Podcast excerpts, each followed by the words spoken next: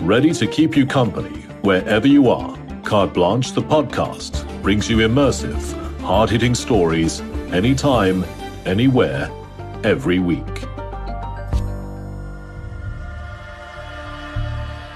It was a silent and tragic end to two lives, yet in many ways completely avoidable.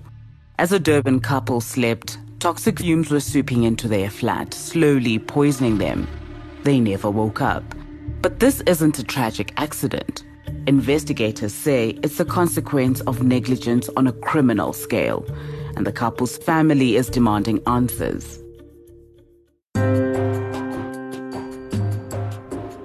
Observatory Court in Durban, the flat where Zoe Malva was born nearly 70 years ago. It's a place that holds precious memories, where Zoe's three boys were looked after by their grandparents while she was at work. Her sons had such a unique bond that when they flew the nest, they all gravitated back to the familiar embrace of the block of flats that provided them with a sense of certainty and comfort. It is a flat of hope and a flat of joy and a flat of great history. When Zoe's mother died, her middle son Nicholas and his wife Matri moved into what had been their grandparents' home, flat number 31. They were at the start of a new life. The couple were about to celebrate their fourth wedding anniversary. Matri was a gifted graphic designer with a great job, and Nicholas, a communication officer for an NGO. Everything changed on the 27th of September 2022. It was an ordinary Tuesday night. Nicholas and Matri Malva were in their flat doing some work. They had a glass of wine each, showered, and then went to bed. But they never woke up again. When the cleaning service couldn't get into their flat that morning, the caretaker asked Nicholas's older brother Luke, who had a key, to let them in. I walked in, I called their names. I walked around the bed and I saw their, their faces were blue and I I touched my brother's my brother's face and he was cold and I knew immediately. And the caretaker phoned and she said, Zoe, you'd better come now. And in the background, I could hear my Matthew and my Luke howling. It is the call that every parent dreads. I stopped the car and I could see the courtyard was filled with cops, with all sorts of people. And I got out and Luke came up to me and said, Mum, Nick is dead, Matri is dead. I'm so sorry. Because the thing with loss is you will never see them again. Nicholas and Matri lived at the end of the second floor in flat number 31 and shared a common wall with flat number 32, where fumigation had taken place. There was, although I did not initially notice it, I think probably because I was I was in just the state, but there was a distinct smell of of a toxic gas, some kind of gas. And the fire department was called in. They determined that the gas was not coming from within my brother and sister's flats, but the flat next door had been fumigated. In this flat, rogue fumigators threw aluminium phosphide pellets all over the place. Now, when the pellets come into contact with moisture from the air, they start to release a gas which is colorless, flammable, and deadly. Fumigation is dangerous, okay? But it's it's not dangerous if you know what you're doing. In this case, it became dangerous because the individual didn't even know exactly what he was playing with. The police roped in Moses Chetty, Vice President of the Pest Control Federation of South Africa, who's been in the business for 40 years. He recorded his assessment on his cell phone. I see wood borer evidence. Yes, I see. I know why the flat was fumigated. There's evidence of borer. I see it. I've seen it in the doors. I've seen it in the bedroom. But look, this is an overkill. This is not pest control practice. This is beyond comprehension. Like I said, this is suicidal. The fumigation industry in Durban is thriving, and it's because of pests like wood eating ants and borer beetles. Before a home can be sold, it's sealed up or tented and flooded with toxic gas to kill the insects living in the wood. Observatory Court is no exception. Luke's own flat is damaged where wood borer ate through the skirtings and floorboards. The floors in the fumigated flat and the floors in this flat are wooden, and there's a space between them. And as in Durban, everything's riddled with woodworm. I think that is one, one aspect of how the gas entered this flat. The doors were not sealed, the windows were not sealed, so the wind was blowing everything into this passage. And under the door of Nicholas and Matri's flat. Nicholas and Matri died in a place that everybody would regard as safe. They died in their bedroom as a result of reckless negligence of strangers. Zoe believes that those strangers need to be held accountable.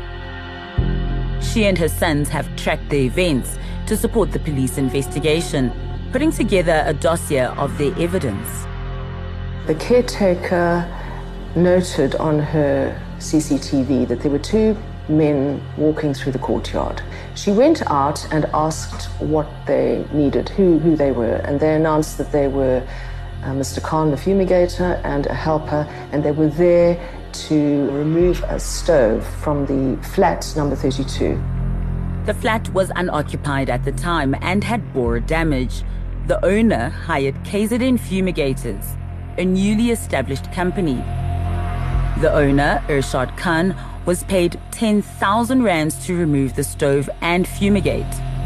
The owner had not informed anyone of the fumigation, and Khan only mentioned it by chance when the caretaker saw them leaving. And she said, Well, do I need to tell the young couple? Mr. Khan said, No, it'll all be done, it'll be finished. It's, it's not anything to worry about. Pest control regulations are strict on fumigation. The tenants should have been informed, the flats evacuated. Fumigation display boards should have been placed in prominent positions. None of this happened. Dr. Gerard Verdoorn one of South Africa's top experts on pesticides, believes that if Irshad Khan had just read the label, he would have seen it was the wrong product to use. There is no reason to think it can be safely applied in any premises where people work or reside or in hospitality whatsoever because it was never intended for that purpose. It is not on any label of any aluminium phosphide in the country that it can be used in a domestic situation at all. Mr. Khan is not even a pest control operator. He is just a normal, normal individual as far as I'm concerned, normal citizen that's walking around that's taking a chance and tried his luck. Mdumbele, a retired Hawks captain, now in private security, believes Khan's actions were criminal. The first thing which came to my mind is that if not investigated, obviously this can go on and happen elsewhere. Mbele has been assisting the police in their investigations, and what he has uncovered is startling. Ever was the company that didn't have a license, and uh, digging more, I realized that even the license used did not did not belong to the people who ended up fumigating. The evidence indicates that Khan wasn't registered as a pest control operator and he used a deadly chemical in a residential setting. To buy the aluminium phosphide, he fraudulently used a license that did not belong to him. When he bought the poison from a wholesale company, he said his intended use was for mole control. Aluminium phosphide can only be purchased and used by a registered fumigator. But we've been doing our own research and anyone can buy it online. And some companies will even courier it to your home. We called two South African companies and asked them whether they knew it was illegal to sell the product to unlicensed users. This is a toxic chemical that is not supposed to be sold. We buy it freely from our supplier. They have never, ever, ever mentioned to us that it's that toxic that it kills people. But if this is what you're telling me, I will never, ever, ever sell it again. God forbid. We've seen that there is a possible issue of this. We stopped the sales. We've also stopped all the transportation and all stock has been uplifted and uh, returned to supplier. True to their word, an hour after our phone calls to the companies, the aluminium phosphide products were no longer available on their websites. But what about holding Irshad Khan accountable? Hi there, how are you? Good, thanks. I'm looking for Mr. Khan. Irshad Khan. He was not at home. His mother spoke to us but did not want to appear on camera. So, So- you are misinformed. No, What I'm is- not. You are misinformed. No, informed. you are Mis- biased because you're his mother. What No, I'm I'm not- working with is facts. What I'm saying to you is that when somebody uses somebody else's license and buys So a toxic, let me finish, a toxic substance, it is fraud. And then takes that toxic substance and uses it for fumigation in a residential area that is not supposed to be used, that is illegal. I'm waiting for the lawyer to come back to us. It's not like he's running away from people. He's also waiting for answers. Obviously, he's devastated. He wants closure on this matter. Believing that justice delayed is justice denied, the family sent the deceased's biological samples for private testing. It's reported that there's an up to eight years backlog on state toxicology results. The Mulvers weren't prepared to wait that long. I was finally able to speak to Irshad Khan. Unfortunately, I'm not uh, not allowed to talk to any news reporters on this channel. But you're also not allowed to use aluminium phosphide in a residential area, yet you did. Yes, but I'm not allowed to talk to you. Listen, I got the police on my case and I've got them handling dealing with my lawyers. I need to deal with extra facilities. I'm stressed out. I never You stressed out.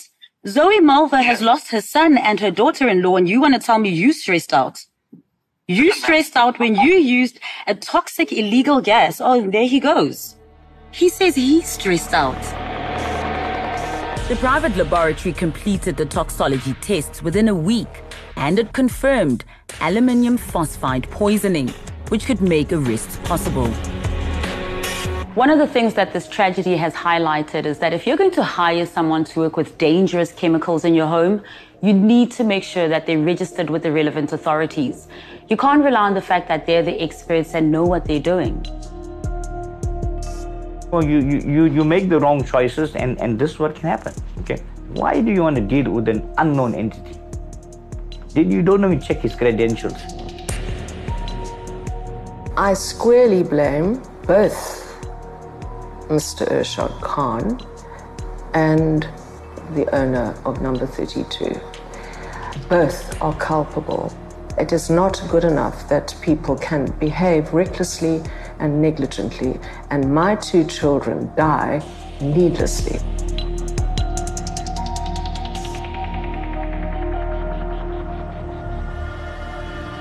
Months after the couple's death, no arrests have been made. But rest assured, we'll be keeping a close eye on developments and providing updates as they happen. So keep an eye on our social platforms for that. Remember, you can now access Carte Blanche stories anytime, anywhere, even offline.